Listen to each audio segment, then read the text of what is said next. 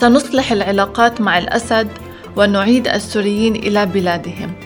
ما كانت المعارضة التركية بحاجة لشعار انتخابي آخر حتى تنال تهليل وتصفيق كبير من أنصارها.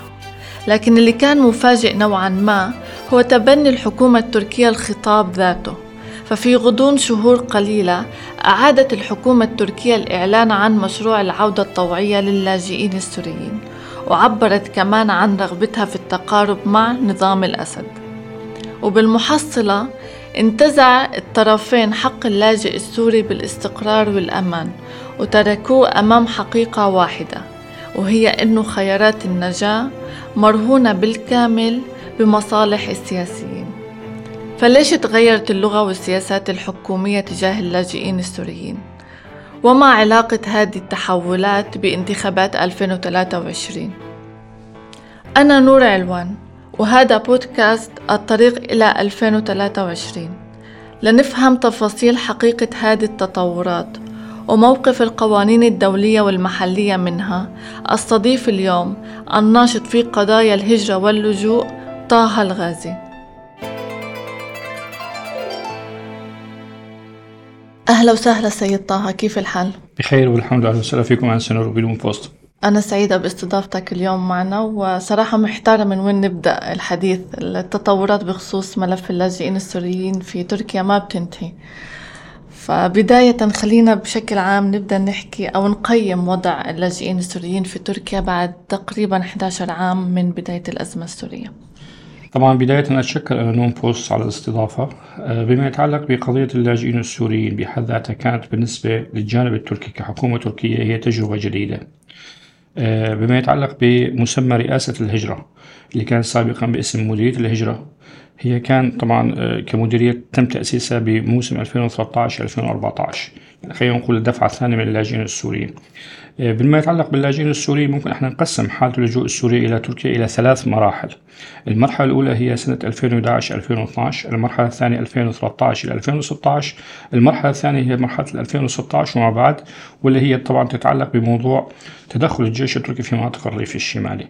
المرحلة الأولى بال 2011 و 2012 معظم اللاجئين السوريين اللي دخلوا إلى الأراضي التركية هم كانوا من آه، خلينا نقول المناطق الحدودية. يعني آه، سواء كان في مناطق ريف حلب الشمالي أو سواء كان في مناطق اللاتفية وتحديدا الريف الغربي. المرحلة الثانية اللي هي كانت عام 2013 و 2016 هاي المرحلة تحديدا هي المرحلة اللي شهدت أكبر موجة لجوء سورية تجاه تركيا وشملت معظم المحافظات. طبعا هذا الأمر زامن وترافق مع وجود تنظيم خلينا نقول داعش بمناطق عدة. المرحلة الثالثة اللي هي شهدت تدخل الجيش التركي في مناطق الريف الشمالي سواء كان ضد تنظيم داعش أو سواء كان ضد ال PYD أو ال YPG أو ال PKK هاي المرحلة شهدت لجوء ونزوح أهالي المناطق اللي صار فيها ساحة صراع مسلح.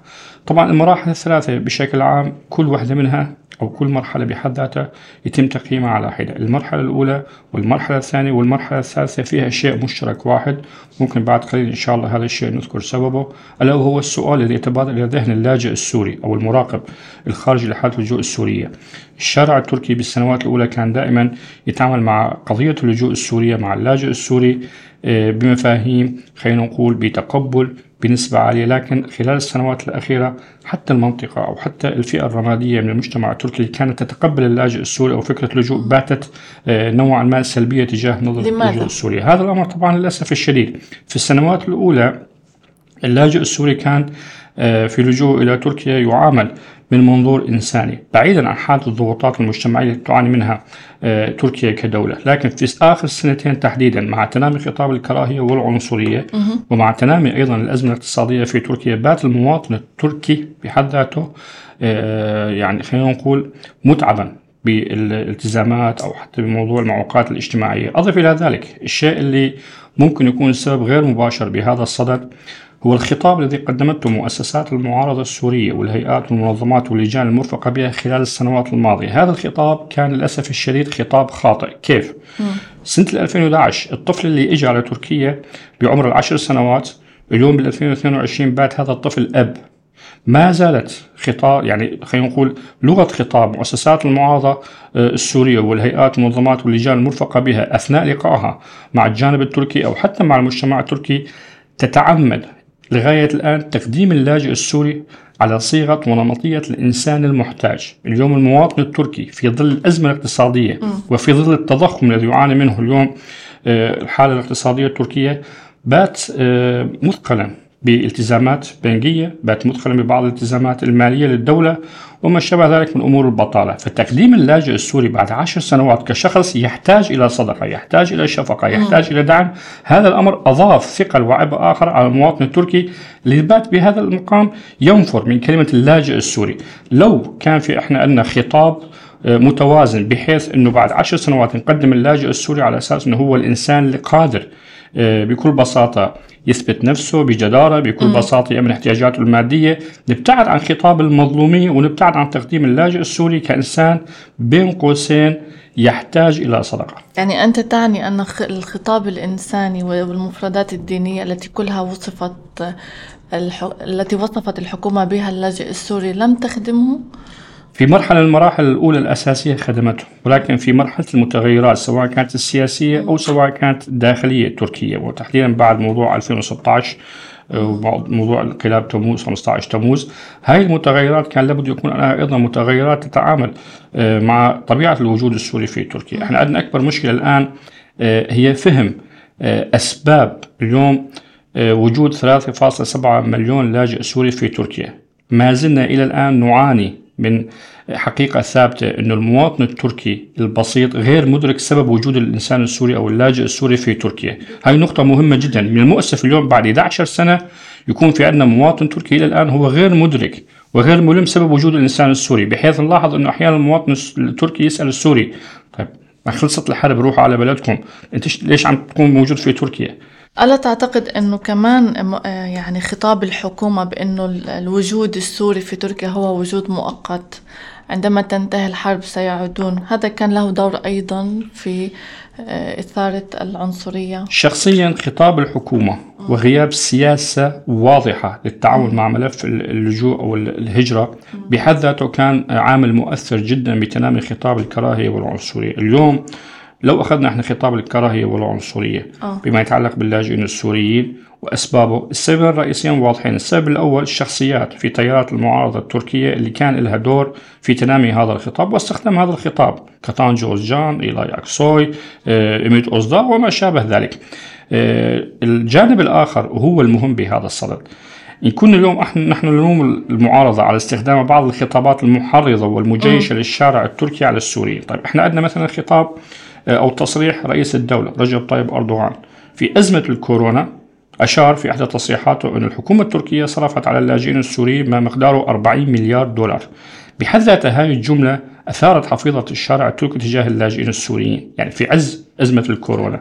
أضف إلى ذلك تبع هذا التصريح تصريح آخر لوزير الدفاع خلوصي أكار من حوالي سبعة أشهر أشار بأن الحكومة التركية تؤمن احتياجات 9 مليون إنسان سوري.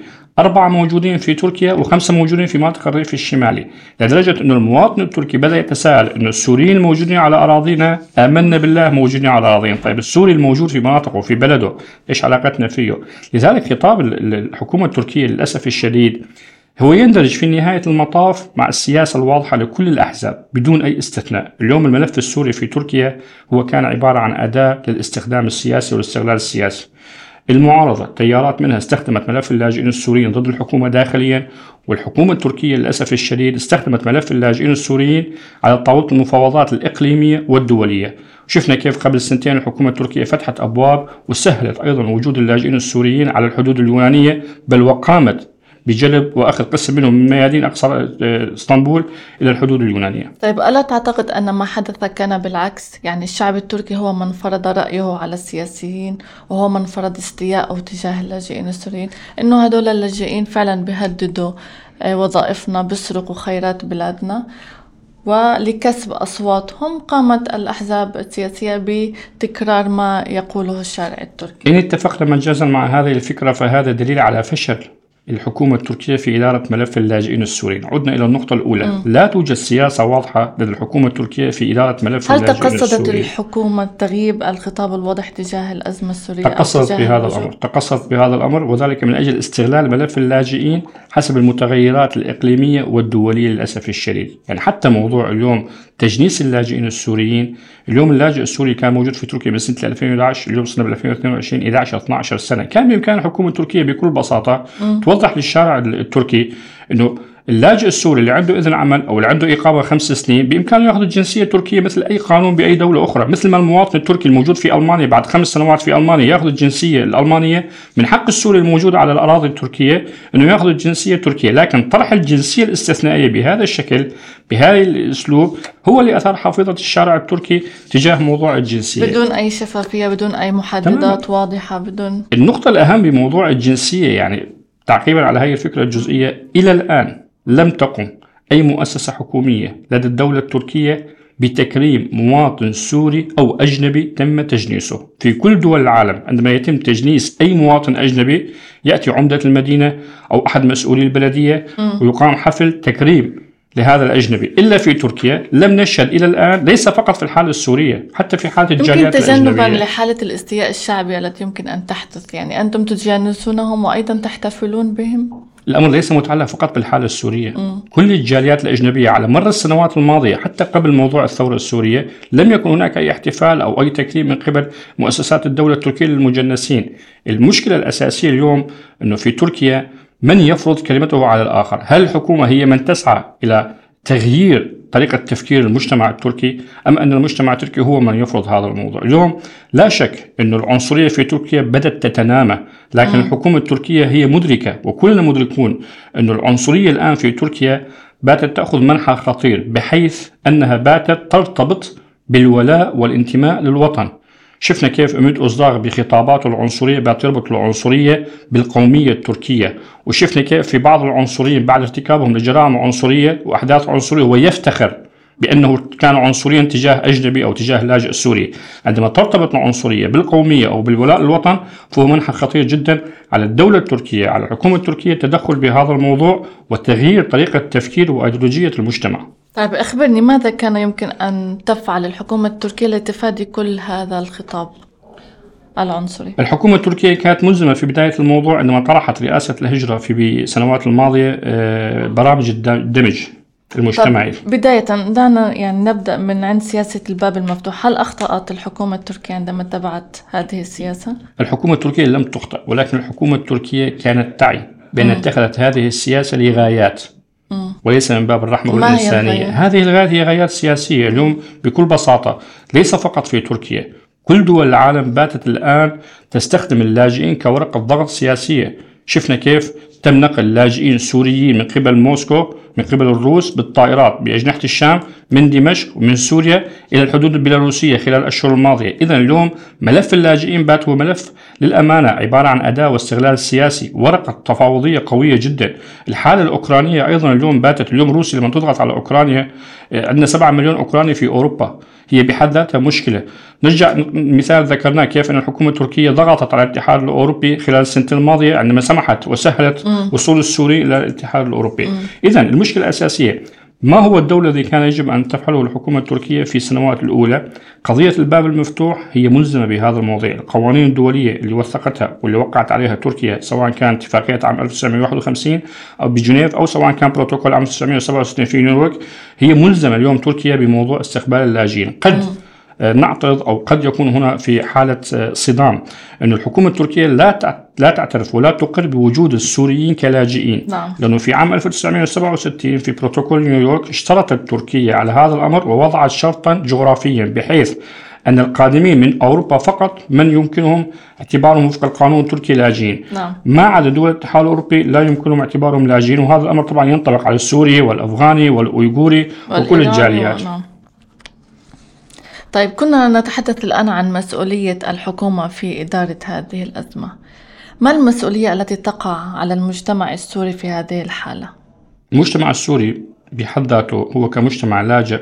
أنا برأيي المسؤولية التي تقع عليه تكون بعد مسؤولية مؤسسات وهيئات ومنظمات المعارضة السورية.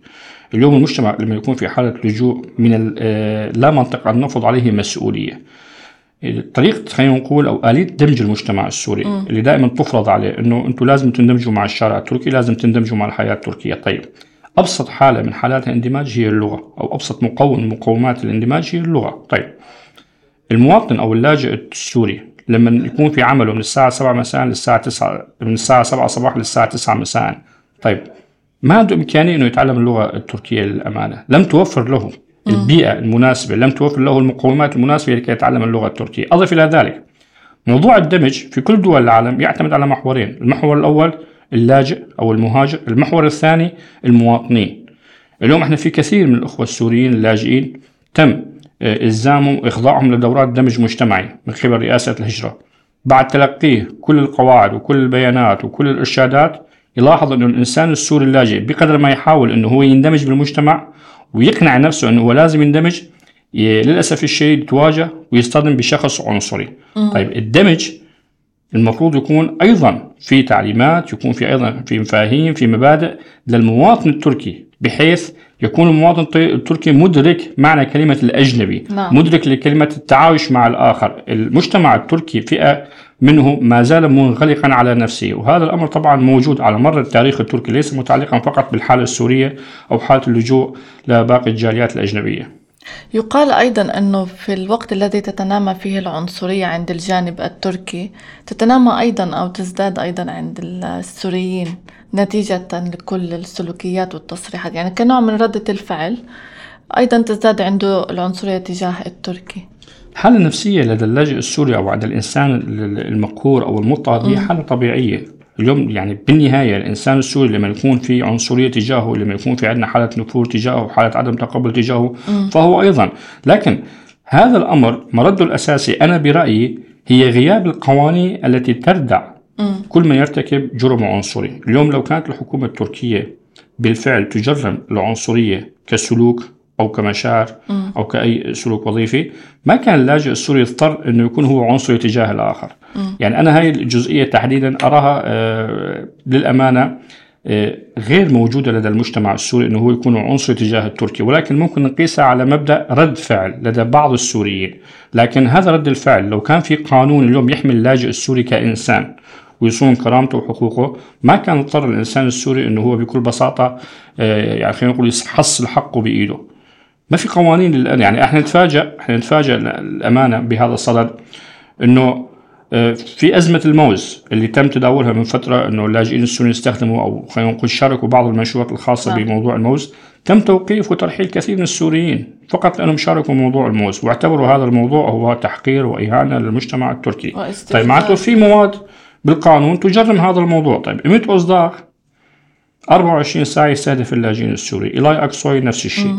من حوالي شي 15 يوم فخر الدين ألطون مدير دائرة الاتصال في رئاسة الجمهورية أشار بأن في رئاسة الجمهورية في مديرية الاتصال تم تأسيس مركز جديد. هذا المركز وظيفته الأساسية متابعة المعلومات المغلوطة والمضللة ومحاسبة كل من ينشر هذه المعلومات. مم. طيب هذا المركز أنشئ من 15 يوم. بقيمة إصدار يوميا مستلم اللاجئين السوريين بموضوع التهجم.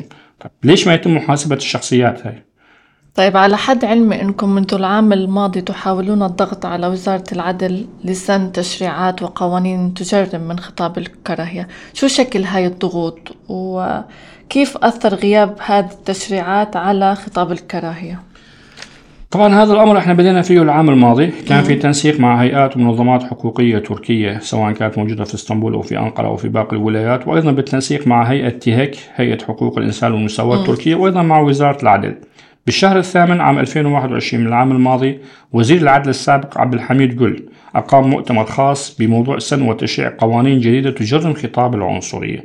طبعا إحنا اعتمدنا على هذا الأمر بناء على تقارير وقدمنا دراسة للجانب التركي بأن خطاب الكراهية والعنصرية إن كان اليوم يستهدف اللاجئ السوري أو الإنسان الأجنبي في تركيا فسوف يأتي وقت ويستهدف فيه المواطن التركي قرينه التركي. وشفنا كيف خلال الفترة الماضية حوادث عدة أثبتت هذا الموضوع بداية من موضوع قيصري عندما تم الاعتداء لفظيا على شابين مواطنين تركيين يتحدثون باللغة الشركسية فقام أحد المواطنين الأتراك بالتهجم عليهم ومنعهم من التحدث باللغة الشركسية وكيف شفنا أيضا تم الاعتداء في منطقة هاسكوي على المقابر اليهودية وتكسير وتخريب شواهد القبور. وشفنا أيضا آه، المرحلة الأخيرة خلال آخر ثلاث اسابيع الاعتداء على بعض المراكز الدينية في أنقرة هي التابعه للأقلية العلوية، اذا خطاب الكراهيه والعنصرية اليوم في مرحلة قادمة بات تأثيره واضح للأمن للأسف الشديد حتى على باقي مكونات المجتمع التركي. ما بدأه عبد الحميد جل آه، وزير العدل السابق طبعا بعد ما تم آه، بعد ما قدم استقالته. الآن إحنا قام نكمل المسار مع وزير العدل الجديد بكير بوزدار. على أمل أنه يتم سن وتشريع هذه القوانين التي تجرم خطاب العنصريه قبل بداية العام، لكن شخصيا أنا أرى أنه هذا الأمر بعيد جدا وخاصة مع التأثر خاصة مع تأثر آه، كل سياسات الحكومة التركية بما يتعلق بالمسائل المختصة باللاجئين أو الجاليات الأجنبية وتأثرها بموضوع سياسة الانتخابات القادمة وما يتعلق بكل آه، البرامج الانتخابية والحالة المجتمعية التركية يعني سن هكذا تشريعات سيؤثر على حجم الأصوات التي يمكن تمنح للحزب الحاكم أو للحكومة. هذا الأمر ممكن يؤثر لأنه المجتمع التركي ما زال متأثر بخطاب شمولي شعبوي أنه آه، لما يتم إصدار هاي حزمة القوانين من قبل الحكومة التركية فالشارع التركي قسم منه ينظر إلى الحزب الحاكم كحزب العدالة والتنمية أنه هو يصطف مع اللاجئين السوريين ضد آه، نعم. المواطن التركي. طيب من بداية العام الحالي شهدنا إجراءات حكومية جديدة تشديدية ضد السوريين. كان منها إيقاف آه، إصدار بطاقات الحماية المؤقتة أو حتى إيقاف عمليات التجنيس وإلغاء بعض الملفات. كان هناك آه، هناك أيضا إصدار خطة جديدة حول إعادة توزيع اللاجئين في ولايات معينة ومنعهم من السفر أو التنقل. هل برأيك تجاوب الحكومة بهاي الطريقة مع مخاوف المجتمع التركي من اللاجئين السوريين حيفتح المجال لمزيد من خطاب العنصرية ولا حيحده؟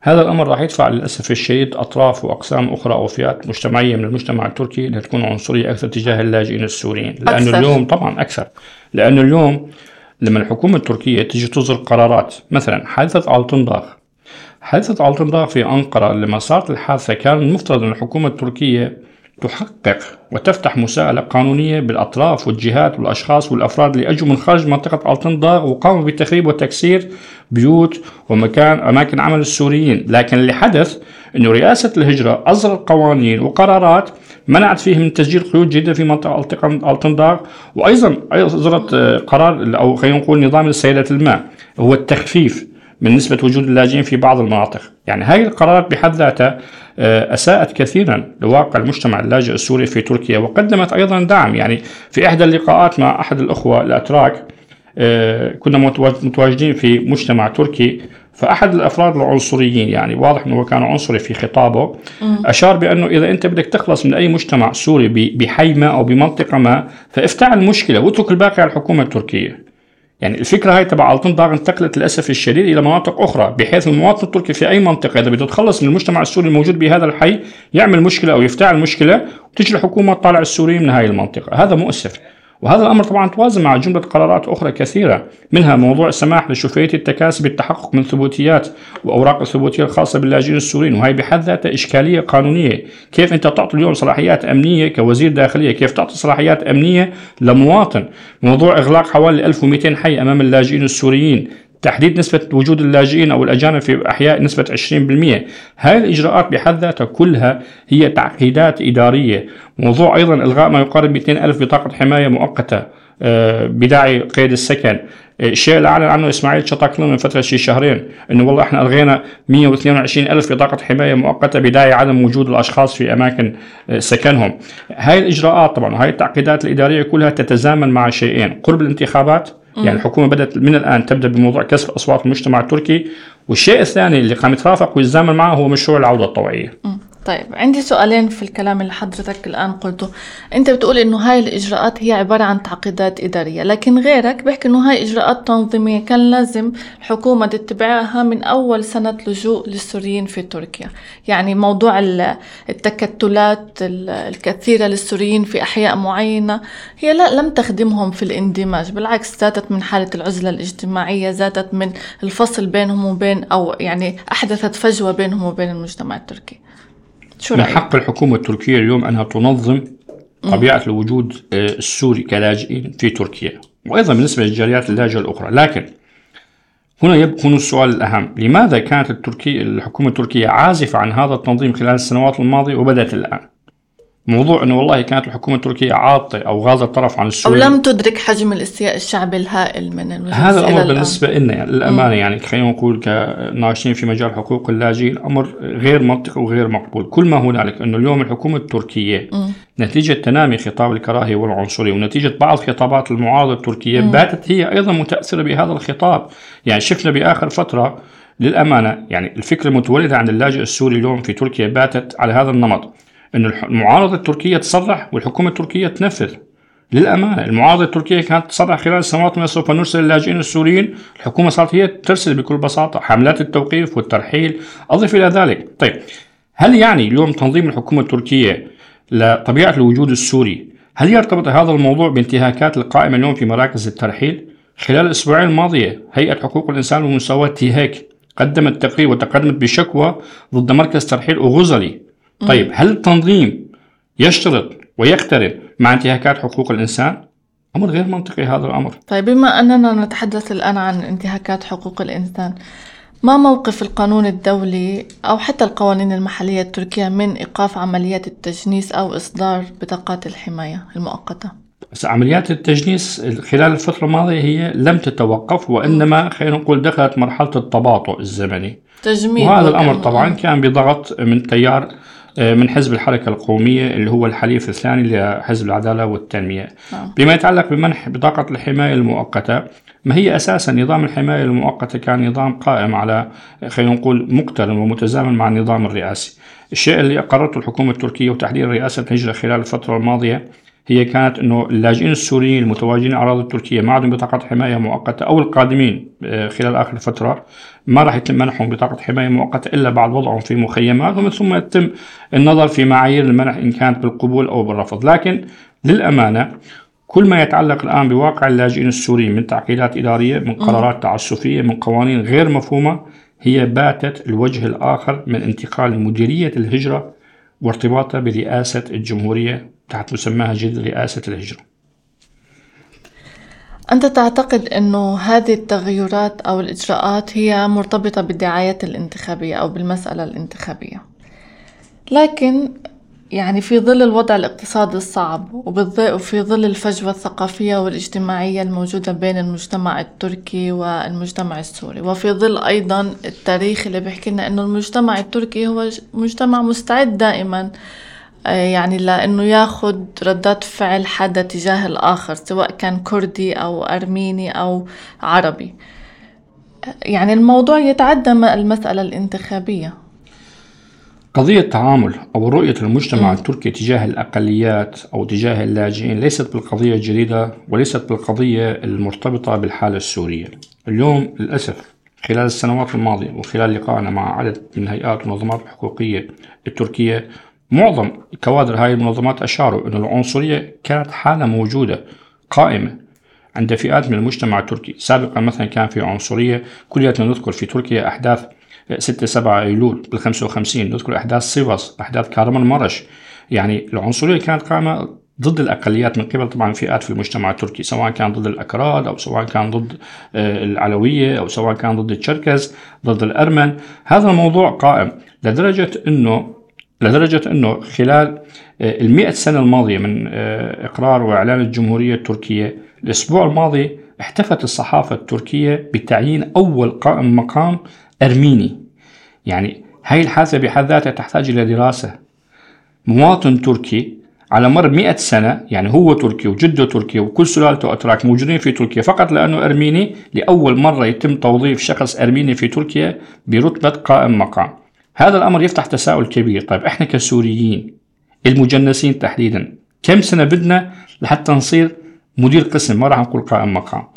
هذا هو الصراع الأساسي اليوم إحنا لازم نكون فيه وهذا التساؤل هو أحد مخاوف الشعب التركي نفسه بأنه السوريين يكون لهم مراكز أو مناصب مهمة خاصة لو كانت مناصب سياسية طيب خلينا إحنا نيجي مجازا مع تخوفات الشارع التركي هل يرضى الشارع التركي اليوم بإعادة سبعة أو ستة مليون لاجئ أو مهاجر تركي في ألمانيا؟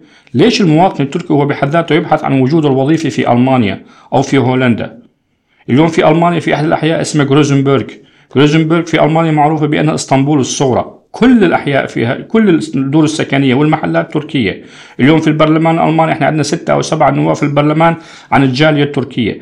طيب ليش إحنا دائما نجي مع طريقة تفكير المواطن التركي باللاجئ السوري وما نأخذ الزاوية الأخرى إنه كيف المواطن التركي ينظر للمواطن التركي الموجود في أوروبا؟ كما المواطن التركي يحق له اليوم يمثل نفسه في أوروبا سياسيا اجتماعيا وظيفيا. أنا من حقي أيضا كمواطن تركي اليوم في تركيا إنه يكون في أيضا تمثيل. طيب في اعتقاد بيقول بأنه هؤلاء الأشخاص الموجودين في أوروبا تم انتقائهم يعني بعناية بحسب شهادات وبحسب خلفيتهم المهنية. أما السوريين الذين أتوا هنا كان دخولهم بشكل عشوائي بدون أي شروط وبدون أي محددات ولذلك هم ليسوا أشخاص كفاءة يعني إن صح التعبير.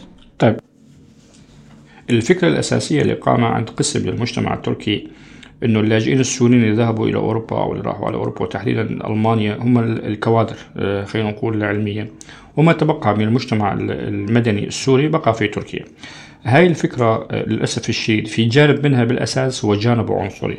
اليوم لا يمكن تصنيف اللاجئين بأي مجتمع. بين لاجئ مثقف ولاجئ مدني أو لاجئ بمستوى تعليمي منخفض. حالة اللجوء هي حالة إنسانية بعيدة عن كل التقييمات العلمية وبعيدة عن كل التصنيفات المجتمعية. لكن في المقابل أيضا آه، إحنا ممكن هاي الفكرة آه، نورد مثال بسيط يفندها. عام 1961 آه، لما كان في عندنا اتفاقية ما بين الجانب التركي وما بين الاتحاد الألماني هي اتفاقية العمل. لما تم استجلاب عدد من العمال الأتراك عام 1961 إلى ألمانيا. الجيل الأول من العمال آه، الأتراك في ألمانيا بعد انتهاء عقودهم كان من المفترض أنهم يرجعوا لتركيا لكن ما عادوا لتركيا بقوا في ألمانيا. فاليوم الجالية التركية الموجودة في ألمانيا أساس وجودها هي أساسا من الطبقة العمالية ليست من الطبقات المثقفة أو التعليمية كما يدعي بعض أفراد المجتمع التركي. الجانب الآخر اليوم إذا إحنا اعتبرنا مجازا ما جاء به بعض أفراد المجتمع التركي أو بعض التيارات الفكرية التركية إنه أوروبا استقطبت الكوادر العلمية السورية من اللاجئين وإحنا تركيا للأسف الشديد بقى عندنا فقط المواطن السوري المدني البسيط. طيب ما هو هذا خطأ الحكومة التركية اليوم اللاجئين السوريين اللي دخلوا مثل ما إحنا صنفنا في بداية الحديث مرحلة اللجوء إلى ثلاث مراحل معظم اللاجئين السوريين بالسنوات الخمس الأولى في تركيا ما لقوا أي اهتمام من قبل الحكومة التركية يعني الكوادر العلمية الأطباء المهندسين المدرسين طلاب الماجستير معظمهم بعد عام 2016 ذهب إلى أوروبا. واليوم بالفترة الحالية بأيام نهاية 2022 في قسم من الكوادر السورية بات من الآن الأمانة يفكر في الذهاب إلى دول الاتحاد الأوروبي. إذا النقطة الأساسية بهذا الصدد بهذا الميدان هي غياب سياسة الحكومة التركية بالتعامل مع المجتمع اللاجئ السوري. ما في اهتمام لدرجة أنه أحيانا يكون في عندنا إحنا مهندسين وأطباء مدرسين السوريين ينالوا الجنسية التركية ما يكون في أي دعم ما يكون في أي تقديم اهتمام بالنسبة لهم. كثير إحنا من اللقاءات مع الجانب التركي اشرنا لهم. أخي أنت في عندك اليوم طبيب في أنت عندك مهندس في أنت عندك مدرس. هذول بالنهاية أنت كحكومة تركية ما صرفت عليهم شيء. شخص مثقف بمكان وظيفي جاهز أنه يتبوأ وأجاك جاهز. طيب ادعمه للأسف الشديد حتى بهذا المجال في شيء من التمييز العنصري. يعني اليوم بعض من الكوادر التعليمية السورية اللي تجنست وهي الآن عاملة في آه، نظام أو خلينا نقول ضمن برنامج بيكتس تعاني من العنصرية لدرجة أنه المدرسين السوريين المجنسين في مدارسهم في تمييز واضح من قبل إدارات المدارس قسم منها طبعا ومن قبل حتى مديريات التربية. المدرس التركي العامل بنفس المشروع يكون في له راتب مضاعف تماما عن راتب المدرس السوري علما أن الاثنين بالقانون التركي مواطنين لكن التمييز واضح. هاي النقطة هي بتحديد خطأ الحكومة التركية. طيب الجنسية التركية لم تفيد إذا السوريين كثيرا إذا ما زال التمييز مستمرا؟ لم تقدم الحكومة التركية حزمة قوانين تدعم الإنسان السوري أو اللاجئ السوري الذي تم تجنيسه. اليوم الجنسية بالنسبة للإنسان السوري مهمة جدا طبعا. يعني على القليل أنه بات يحس نفسه أو يشعر نفسه أنه هو مواطن لكن الحكومة التركية للأمانة لم تقدم برامج داعمة للمجنسين. أشرنا قبل قليل في كل دول العالم يتم دعم الفئات أو ما المجموعات. ما أشكال الدعم التي تكون مقدمة عادة الدعم المجتمعي. طريقة دمج اليوم الإنسان المجنس في المجتمع التركي. اليوم في عندنا الدعم الحقوقي والقانوني هو الأهم. كثير اليوم من المجنسين السوريين لما يراجعوا دوائر الدولة يكون في عنصرية عليهم من قبل بعض الموظفين وهذا الشيء بات للأسف شائع خلال الفترة الماضية. طيب المجنس لما يكون في دائرة حكومية كمواطن تركي ويجي موظف ما يتنمر عليه. طيب ألا المفروض يكون في عندنا جهة حقوقية أو قانونية بالحكومة التركية تدافع عنه؟ لدرجة أنه بات الإنسان المجنس يخاف يراجع مركز الشرطة في حال انسرق بيته أو في حال تعرض لاعتداء عنصري. هاي الإشكاليات بحد ذاتها هي مشكلة أساسية باتت تدفع حتى باللاجئين المجنسين إلى مغادرة الأراضي التركية والعنصرية بهذا الصدد سنور.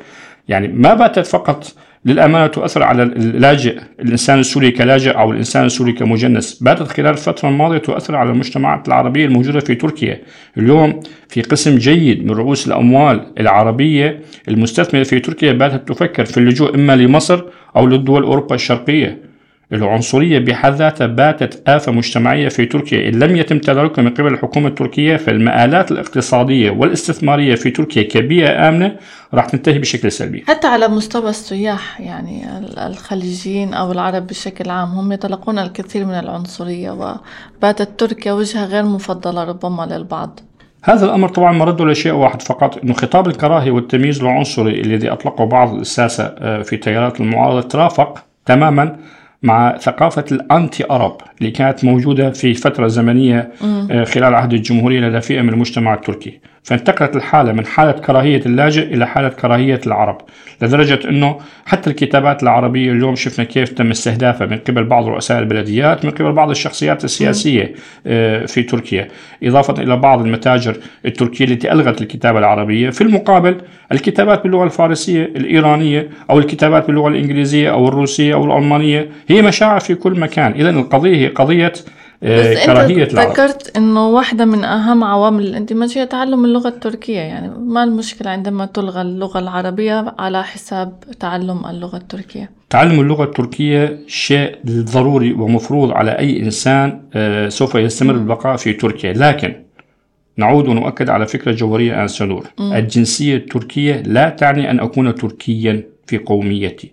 الجنسية التركية تفرض علي حقوق المواطنة وواجبات المواطنة التركية ولكن هويتي الأم لغتي الأم هي بالنهاية من حق أي إنسان خلينا نقول سوري أو عربي إنه يعيشها. أضف إلى ذلك أن الدستور بحد ذاته الدستور التركي يحمي ويصون هذا الحق. اليوم المجتمع التركي فيه أقليات كثيرة فيه كرد وفيه عرب وفيه شركس وفيه لاز. هاي القوميات ما زالت الآن محافظة على لغتها الأم وعلى هوية الأم. طيب اليوم المواطن التركي. إحنا دائما نأخذ بمقارناتنا المواطن التركي مشان إيش؟ لحتى نكون قريبين من طريقة تفكير المواطن التركي في المجتمع التركي. طيب المواطن التركي المقيم في ألمانيا. ليش اليوم المواطن التركي علما أنه هو موجود في ألمانيا من سنة ال 61 إلى اليوم؟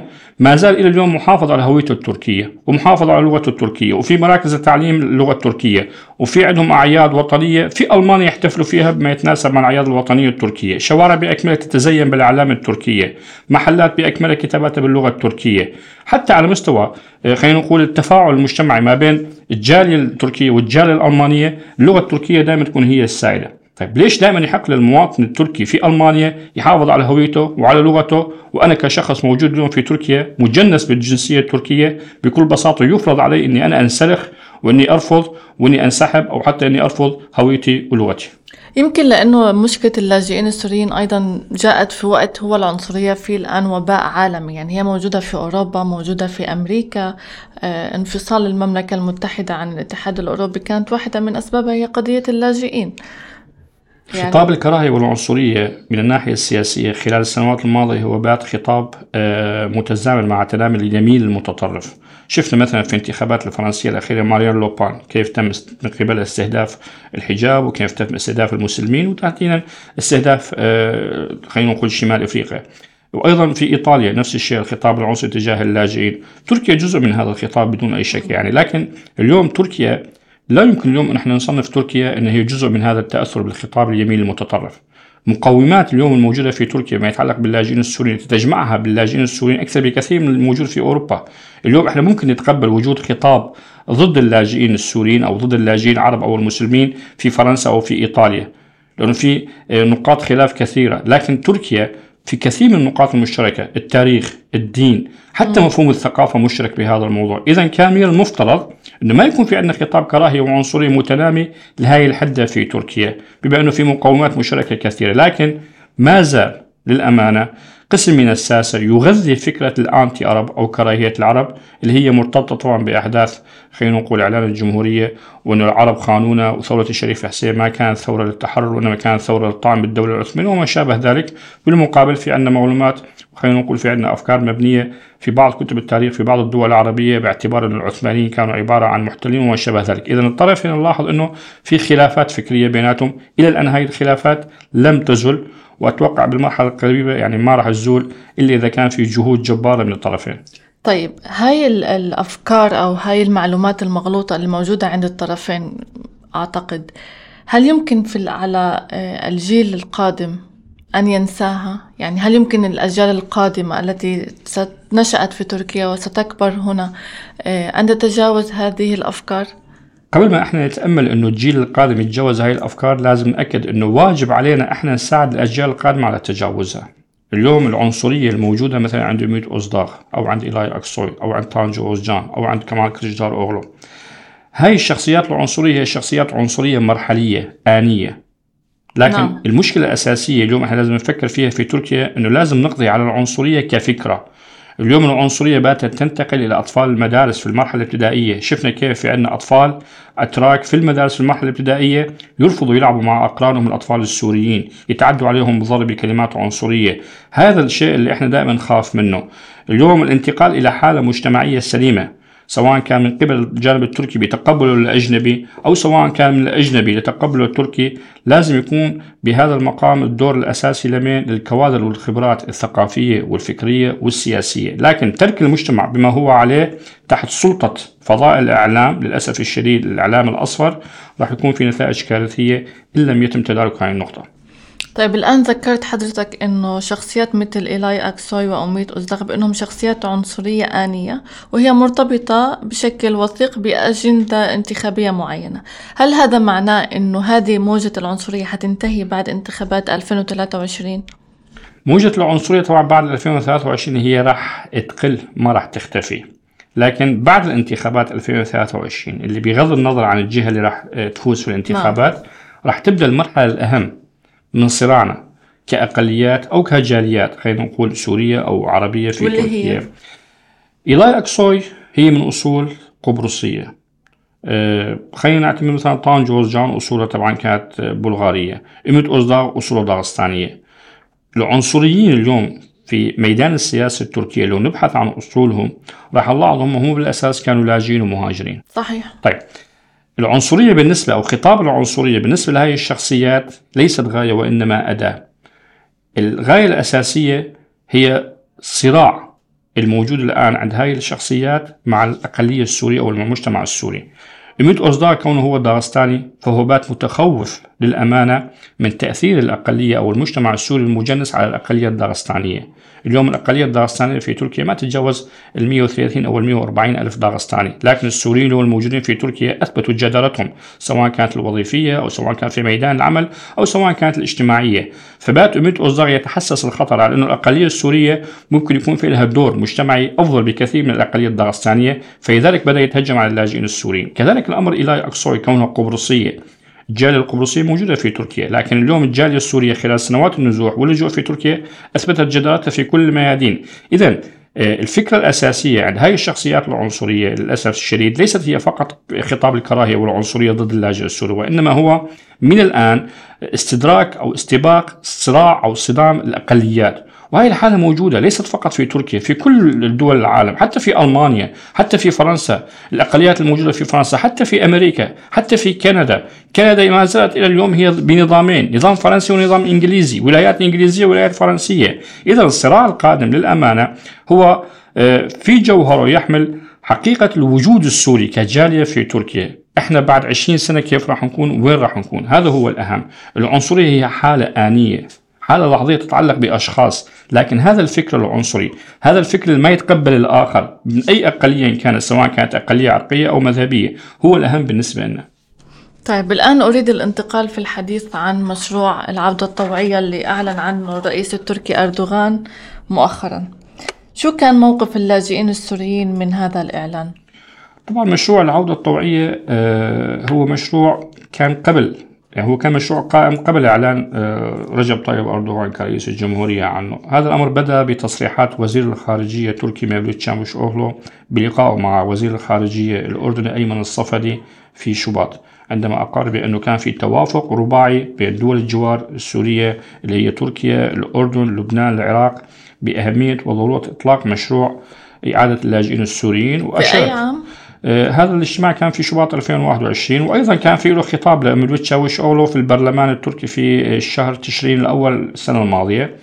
ذكر بأنه مشروع العودة الطوعيه بين الدول الأربعة وصل لمرحلة توافقية لكن بنهاية العام الماضي كان في حالة آه، عدم استقرار سياسية في لبنان حالة دون البدء بتنفيذ هذا الأمر. حتى أن داوود أوغلو عندما كان رئيسا للخارجية في عام 2012 ذكر هذا المشروع في مجلس في مجلس الأمن بالأمم المتحدة عندما كان هناك ما زال 67 ألف لاجئ سوري فقط في تماما. وأشار أيضا داوود أوغلو تعقيبا معطفا على كلامك بعام 2016 على الاتفاقية اللي كان بال 2016 ما بين الجانب التركي والاتحاد الأوروبي وهي إعادة توطين مليون لاجئ سوري موجودين في تركيا في دول الاتحاد الأوروبي لكن الحكومة التركية لم تعر أي اهتمام لهذه الاتفاقية علما أن هي وافقت عليها يعني ب 2016 لماذا لم تعر؟ ب 2016 كان عدد اللاجئين السوريين المتواجدين في تركيا يعني بهذيك الفترة حوالي ال 1.8 مليون م. لو مليون لاجئ سوري انتقلوا بهذيك الفترة وتم إعادة توطينهم في دول الاتحاد الأوروبي م. كان صار في عندنا حالة تنظيم أكثر للوجود السوري في تركيا لكن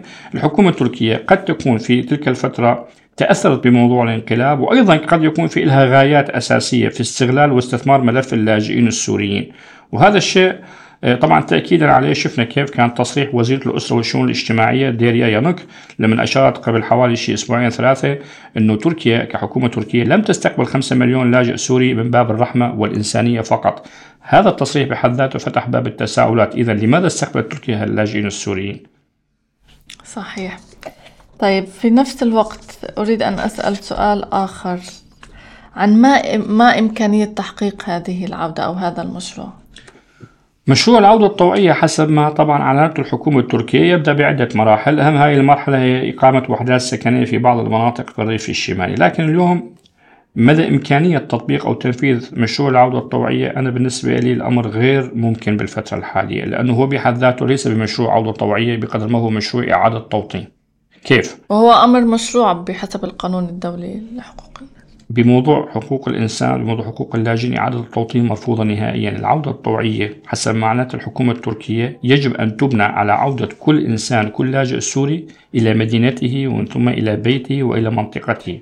اليوم إحنا إذا الحكومة التركية بدها آه، تأخذ اللاجئين السوريين مثلا بولايات عدة. طيب ولنفرض مثلا أنا اليوم آه، كنت مقيم في مدينة دير الزور. رح تيجي الحكومة التركية بكل بساطة تاخذني وتسكنني بعزاز هي ما هي عودة طوعية. هي بكل بساطة على التوطين. أنت نقلت اللاجئ من مدينة إلى مدينة. فإذا فعليا أنت ساهمت بموضوع تغيير ديموغرافي في الداخل. اليوم حتى في مناطق الريف الشمالي وإدلب. عدد اللاجئين السوريين الموجودين في الداخل النازحين خلينا نسميهم بتعبير أدق حوالي 7 مليون. طيب إن عاد مليون أو مليونين راح يكون في عندنا كثافة سكانية راح يكون في عندنا تضخم سكاني في مناطق الريف الشمالي. طيب مستوى البطالة راح يزداد. المرافق الصحية، المرافق التعليمية، المرافق المجتمعية، هاي كلها غير متوفرة، يعني اليوم إذا اللاجئ السوري الموجود في مناطق الريف الشمالي خلال السنوات الماضية، ما هو بالأساس قام يشكي من الظروف المعيشية الموجودة في المنطقة، كيف أنت بدك تيجي تنقل الناس الموجودين من هون إلى الداخل؟ بكل بساطة الحكومة التركية خلال الفترة الحالية بإطلاق هذا المشروع هي بكل بساطة تسعى لشيء واحد فقط نقل أزمة اللاجئين من منطقة إلى منطقة. يعني اللاجئين استقبلناهم؟ خرجوا عن السيطرة بهذا الملف. ما كنا متوقعين الأمور راح توصل بهذا الموضوع. خلاص خلينا نخلص منهم ناخذهم من تركيا نحطهم في سوريا. هاي المشكلة الأساسية الآن. اللي الشارع السوري يرفضها. لدى آه، تصرفات وسلوكيات وسياسة الحكومة التركية بإدارة ملف اللاجئين إحنا ما إحنا ضد موضوع مشروع العودة ولكن مم. مشروع العودة الطوعية مثل ما أشار أحمد داود أورا في آخر لقاء يجب أن يشترط بالقرار 2254 واللي أساسه ويتضمن النقطة الجوهرية هو موضوع الانتقال السياسي. كيف أنت بدك اليوم ترجع لي مليون ولا مليونين إنسان سوري تحطهم في الريف الشمالي وكل واحد منهم بمحافظة؟ ما الذي سيمنع تركيا عن تنفيذ هذه الخطة بحكم تاريخها؟ يعني بحكم حتى تعاملها مع اللاجئين الإيرانيين في الثمانينات الأكراد العراقيين. هي قامت بترحيلهم بكل, بكل بساطة أو إعادة توطينهم في بلد ثالث. ما الذي سيمنعها الآن تركيا من كحكومة تركيا اليوم تسعى في موضوع إعادة مشروع العودة الطوعية وطرحها مرة ثانية على الأرض الواقع. هي فقط من أجل بناء حزام م. يحمي حدودها الجنوبية. لكن اليوم تركيا كحكومة مدركة للأمانة إنه التضخم السكاني اللي راح يكون موجود في منطقة الريف الشمالي راح يكون بالنسبة لها منطقة غير مستقرة امنيا. هذا مهم جدا. لذلك طرح المشروع من قبل الحكومة التركية خلال الأشهر الماضية. الآن بات آه، نوعا ما الحكومة التركية باتت تنسحب من التصريح بهذا المشروع. شفنا كيف كان في آه، حالة آه، هيجان في التصريحات بشكل شبه يومي وشبه ساعي. اليوم التصريحات نوعا ما اختفت عن الساحة التركية ما يتعلق بموضوع إعادة التوطين. آخر تصريح كان بالنسبة لنا طبعا تصريح مخيف للأمانة إنجاز التعبير لما صرح أحد أركان وزارة الداخلية أنه أي لاجئ سوري راح ينشمل ضمن مشروع العودة الطوعية يبقى في وحدته السكنية اللي راح يتم تسليمه له عشر سنوات فمن حقه يتملك الوحدة السكنية. طيب اللاجئ السوري ابن الشام ابن حمص ابن ديرزور ابن درعا انت كيف تجي تخليه يتملك في مناطق بالريف الشمالي؟ معناته هي صفت عبارة عن مستوطنات دائمة. معناته فعليا وكأن الأمور انتهت إلى تقسيم سوريا. إذا كانت كل الأطراف اليوم تبحث عن حل لمصلحة الشعب السوري كيف يتم اليوم طرح فكرة أنه اللاجئين السوريين اللي راح يرجعوا لمناطق الريف الشمالي راح يتملكوا هاي الأراضي؟ التملك بحد ذاته يعني استمرارية البقاء. يعني إحنا بنحكي عن سلسلة من الانتهاكات ومزيد من الفوضى. تماما. بهذا الشكل. يعني حتى الناحية الأمنية الحالة الأمنية اليوم في مناطق الريف الشمالي هي غير مستقرة. يعني الفصائل اليوم الموجودة في مناطق الريف الشمالي سواء كانت العسكرية ولا الأمنية ولا حتى الشرطة المدنية هي ما زالت مؤسسات رخوة هي ما زالت مؤسسات بعيدة عن الكفاءة الوظيفية هي ما زالت تفتقر إلى الشخصيات القيادية. هذا واضح. طيب ولو حدثت مصالحة مع نظام الأسد والحكومة التركية؟ هذا الأمر راح يشهد موج... يعني موجة نزوح كبيرة جدا سواء كان من الريف الشمالي أو سواء كان آه، من الداخل التركي باتجاه أوروبا.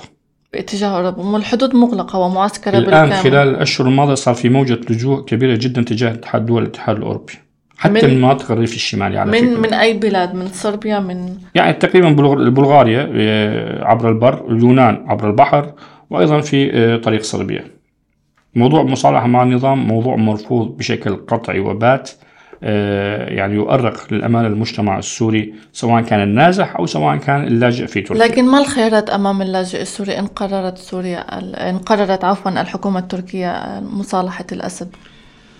موضوع مصالحة الأسد بالنسبة آه، في نقطة جوهرية الآن سرور خلينا نوضحها. اليوم الثورة السورية بحد ذاتها خلينا نعتبر التوصيف الإعلامي التركي هي أزمة حسب الإعلام التركي. لكن الثورة السورية إنجاز تعبيرها بالأزمة هي أزمة بالنسبة لنا كمجتمع سوري من خلال بقاء نظام الأسد على سدة الحكم. لكن الحالة السورية هي أزمة بالنسبة للدول الإقليمية من خلال أزمة اللاجئين السوريين. لذلك إن تم حل أزمة اللاجئين السوريين في الدول الإقليمية فلا مانع للدول الأخرى من إعادة تطبيق علاقاتها مع نظام الأسد. وشفنا كيف التصريحات سواء كان من حزب الحاكم الآخ بارتي مثلا آه، هياطي يزج أشار بهذا الموضوع ونائب رئيس حزب العدالة والتنمية أشار بأكثر من مقام بموضوع إعادة العلاقات مع النظام السوري بمستويات متقدمة. لكن النقطة الجوهرية اليوم الشارع السوري يرفض موضوع المصالحة مع نظام الأسد. لا يمكن اليوم اعتبار شخص قاتل مجرم كان سبب في مقتل واستشهاد مليون شخص. شخص استخدم سلاح كيماوي شخص كان سبب بتشردنا ونزوحنا لوجونا نرجع مرة ثانية بكل بساطة للصالح. الدول وتحديدا الحكومة التركية آه لما صرح وزير الخارجية من فترة لموضوع المصالحة وصار في مظاهرات في الريف الشمالي هاي بحد ذاتها كانت رسالة للحكومة التركية والدول الإقليمية. الشارع الثوري والشارع خلينا نقول السوري في الريف الشمالي تحديدا هو يرفض هاي الفكرة نهائيا. لذلك أنا برأيي آه تم آه يعني اليوم التحقيقات الجارية بموضوع إحراق العمل وما شابه ذلك. طبعا إحنا نرفض فكرة إحراق العلم التركي بشكل قطعي. ونحن مع مساعدة كل الأطراف اللي كانت وراء هذا الأمر. لكن تخويف المجتمع في مناطق الريف الشمالي من قضية إحراق العلم من أجل إسكات أصوات المتظاهرين ضد التصريحات التركية بحد ذاته بالنسبة لنا أيضا أمر مرفوض جدا. من حق الشارع السوري اليوم المتضرر من إجرام نظام الأسد أن يعبر عن رأيه عن مستقبله. لكن أن تأتي حكومة ما حتى لو كانت الحكومة التركية وتفرض على الشارع السوري أن تصالح فهذا الأمر غير ممكن ولا يمكن قبوله ولا بأي شكل من الأشكال. من تضرر ومن تعرض لإجرام نظام الأسد هو الشارع السوري هو الشعب السوري هو المجتمع السوري. لا يحق ولن يحق لأي جهة مهما كانت هذه الجهة صديقة أو عدوة أن تفرض قرارها على المجتمع السوري. قد تكون هناك أدوات سياسية سورية بما يتعلق بمؤسسات المعارضة والائتلاف.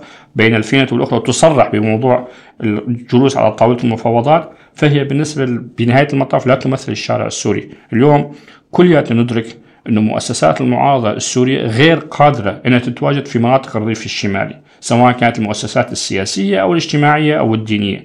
وهذا التخوف الموجود عندها هو ناتج عن شيء واحد عدم وجود قاعدة شعبية عندها من خلال المجتمع السوري الموجود في الداخل.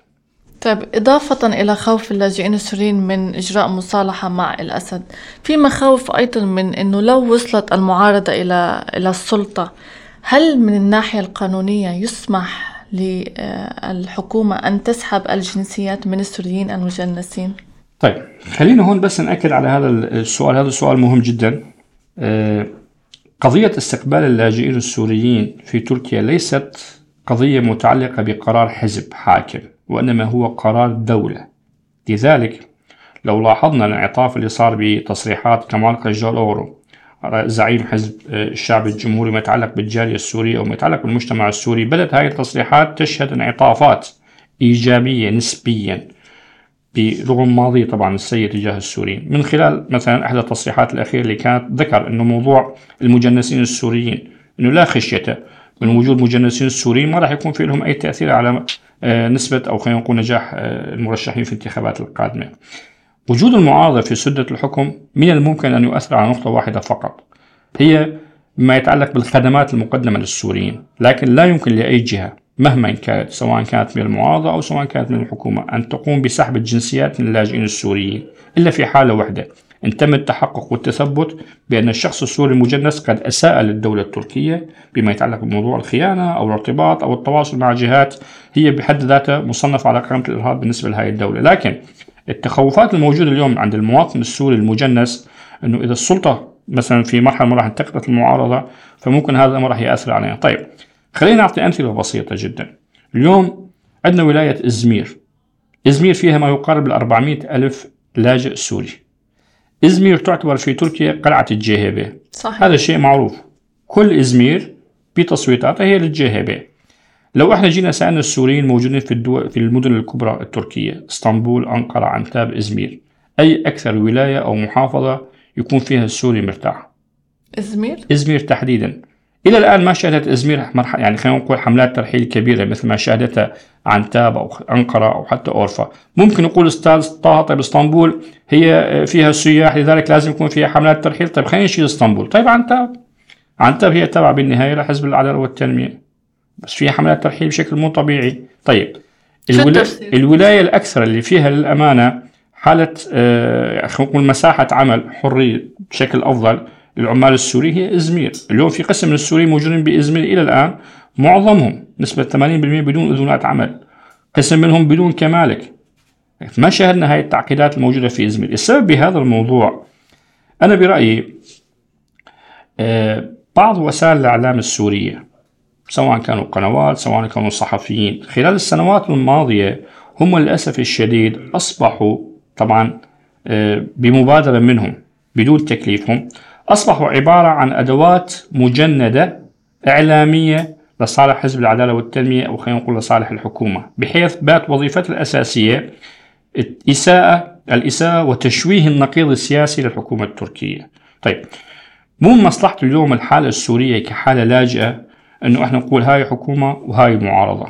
مو من مصلحة اليوم الحالة السورية كحالة لجوء أنه نعتبر التيار المعارض هو التيار عدو لنا اليوم تقديم المعارضة التركية ضمن سمة وصبغة وطبيعة عدائية خطأ فادح جدا. اليوم بالانتخابات الأخيرة شفنا كيف المعارضة كان فيها نسبة الأصوات بالانتخابات الأخيرة 48% فهل من المنطق اليوم أنا أعادي 48% من المجتمع التركي؟ يعني أنا قام أعادي نصف المجتمع. طيب اليوم كان الأفضل والأجدر بالجالية السورية عبر المؤسسات المعارضة السورية وهيئاتها ولجانها ومنظماتها يكون في تنسيق وتواصل مع أحزاب المعارضة. طيب ليش ما حدا منا إلى الآن تواصل مع أحزاب المعارضة؟ سواء كان ال CHP سواء كان ال İYİ Parti سواء كان Gelecek Parti ال DEVA Parti ال HDP. طيب ما إحنا من الآن خلقنا جدار عدائية بيننا وبينهم. طيب لو انتقلت السلطة في مرحلة من المراحل إلى المعارضة كيف راح يكون واقع اللاجئ السوري وقتها؟ إذا تصورنا طريقة تفكير الإنسان السوري أنها تكون كارثية فهذا التصور الكارثي مبني على خطأ على فراغ سابق عشر سنوات أو إلى عشر سنة من حالة اللجوء السورية في تركيا وإلى الآن ما عندنا جهة وحدة سورية قدرت تعمل تنسيق أو تواصل مع أحزاب المعارضة. علما للأمانة وهذا الشيء طبعا أكثر من جهة تركية حكتني أنه في أطراف بالحكومة التركية من عام 2015 طلبت من مؤسسات المعارضة السورية أنها تتواصل وتفتح قنوات تواصل مع أحزاب المعارضة. من أجل إيش؟ من أجل آه، وضع ملف اللاجئين السوريين كحالة إنسانية بدون انتماءات ولاءات واصطفافات سياسية. لكن اليوم الشيء اللي صار عند الشارع التركي فئة من المجتمع التركي بات عدائي وبات يكره اللاجئين السوريين لأنه تم ربط ملف اللجوء السوري بالآق بارتي. وهذا أكبر خطأ. لو كان في عندنا مؤسسات معارضة عن حق وحقيقي وكان في عندنا هيئات ومنظمات سورية فاعلة كانت نقلت الصورة الحقيقية للمجتمع التركي كانت التقت مع الأحزاب الأخرى أنه الحالة السورية هي حالة إنسانية. إحنا بعيدين عن كل الاصطفافات لكن الخطأ الأكبر اللي كان هو الاصطفاف الخاطئ. علما أنه هذا الاصطفاف ما انفرض عليها وما تم إجبارهم عليه لكن مشكلتنا إحنا كمجتمعات عربية ومن بينات المجتمع السوري هي رهبة السلطة. يعني الحالة ما هي موجودة فقط في تركيا. حتى الجاليات السورية الموجودة في دول الاتحاد الأوروبي في ألمانيا في فرنسا في هولندا نلاحظ أن الجاليات دائما تتقرب من السلطة. حتى لو كانت السلطة في بعض قراراتها قراراتها تعسفية وقراراتها تكون فيها إضرار بالمجتمع اللاجئ السوري. لكن رهبة السلطة ما زالت موجودة عندنا كمجتمعات سورية. يعني موروث مجتمعي خلال 40 50 سنة ما نقدر نتخلص منه لا بخمس سنين ولا بعشر سنين. في تقصير غير مفهوم أو مبرر حقيقة من المؤسسات السورية في هذا الخصوص. الآن أنت أشرت حضرتك لأنه تقريبا في 50% من الشعب التركي هو آه، متسامح مع اللاجئين السوريين مع وجودهم. كيف أو كيف ممكن نفسر تعاملهم بسلام مع اللاجئين؟ طيب أنا الفكرة الأساسية من الإشارة كانت إنه أنا عندي من الانتخابات الماضية 50% من المجتمع التركي والنفض أو 52% كان مع الحكومة و48% كان مع المعارضة.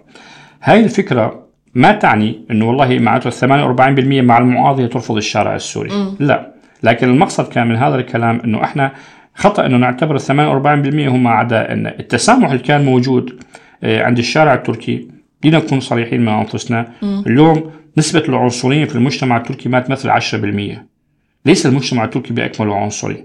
في حالات لكنها عنصرية صاخبة جدا. الصوت عالي. وهذا يعني هذا يؤكد مرة ثانية عجز وعدم رغبة وجدية الحكومة التركية في معالجة هذا الموضوع. اليوم نسمع بالعنصرية من خلال وسائل التواصل الاجتماعي من خلال التويتر من خلال الفيسبوك لكن إحنا لما نكون موجودين في حارتنا في منطقتنا في دور سكننا للأمانة قد تكون العنصرية ما تمثل واحد من بين عشر أشخاص من الجيران. لكن لو إحنا اليوم أخذنا العنصرية كخطاب فنلاحظ أن هي متفشية بين الفئة الشابة. يعني خلينا نقول الفئة اللي تتابع أكثر شيء أو يكون تواصلها موجود على تويتر وعلى إنستغرام. هاي الفئة إحنا ممكن نأثر فيها. ممكن أيضا نوجه مسار طريقة تفكيرها بوجود اللاجئ أو الأجنبي في تركيا. لكن اعتبار المجتمع التركي كمجتمع بأكمله عنصري أنا برأيي هاي الفكرة خاطئة. قد تكون في فترة من الفترات بالفعل العنصرية تفشت في الإعلام بشكل كبير جدا لكن هذا الأمر مرده بالنهاية إلى عدم رغبة وجدية الحكومة التركية آه، في معالجة هذا الموضوع لأن الحكومة التركية في فترة ما قبل الانتخابات هي تخشى من فرض قوانين تجرم العنصرية. يعني أبسط حالة مثلا في أحداث منطقة إيكيتيلي من حوالي ثلاث سنوات لما تم تكسير بعض المحال التجارية آه، عائدة للسوريين. أحد رجال الشرطة كان واقف. والمحلات قامت تتكسر امامه فسألناه طيب يا أخي أنتم شرطة؟ طيب أنتم شرطة ليش ما بتتدخلوا فأجاب بكل بساطة عفوية أحد رجال الشرطة. قال أستاذ طه يعني تخيل أنا اليوم أجي أعتقل مواطن تركي طب ما الشارع التركي راح يثور ضد الحكومة. إنه أنت قام تعتقل مواطن تركي مشان انسان لاجئ سوري؟ طبعا هذا الموضوع يعني أنا بالنسبة لي كناحية حقوقية وقانونية يعني أساسا تبرير غير مقبول وغير منطقي. القانون قانون ثابت على الكل سواء كان على المواطن أو على الأجنبي. ولا بد أن يكون القانون من سلطة ليس فقط لحماية اللاجئ أو الإنسان السوري وإنما أيضا من حماية المجتمع التركي. اليوم نظرة المجتمعات الإقليمية والدول الإقليمية والعالمية لتركيا باتت للأسف الشديد تشهد منحى مختلف سلبي. بات ينظر قسم من هذه الدول أو حتى المجتمعات إلى تركيا كدولة عنصرية. مثل ما ذكرنا قبل شوي السياح العرب. اليوم السائح السائح العربي من خلال المنشورات الموجودة على وسائل التواصل الاجتماعي بات آه، يرسم قناعة وأن المجتمع التركي باكمله عنصري فبات يتخوف من موظف المطار لغاية سفره. وهذا الموضوع يعني موضوع للأسف الشديد لازم يكون في له آه، معالجة سواء كان من قبل الحكومة، المؤسسات الإعلامية، الشخصيات السياسية، منظمات المجتمع المدني التركية وحتى السورية. صحيح. يعطيك العافية سيد طه. أنا أشكرك على وقتك كل الشكر لكم يا سنور والشكر أيضا لنون بوست شكرا جزيلا. الله يحفظكم يا رب.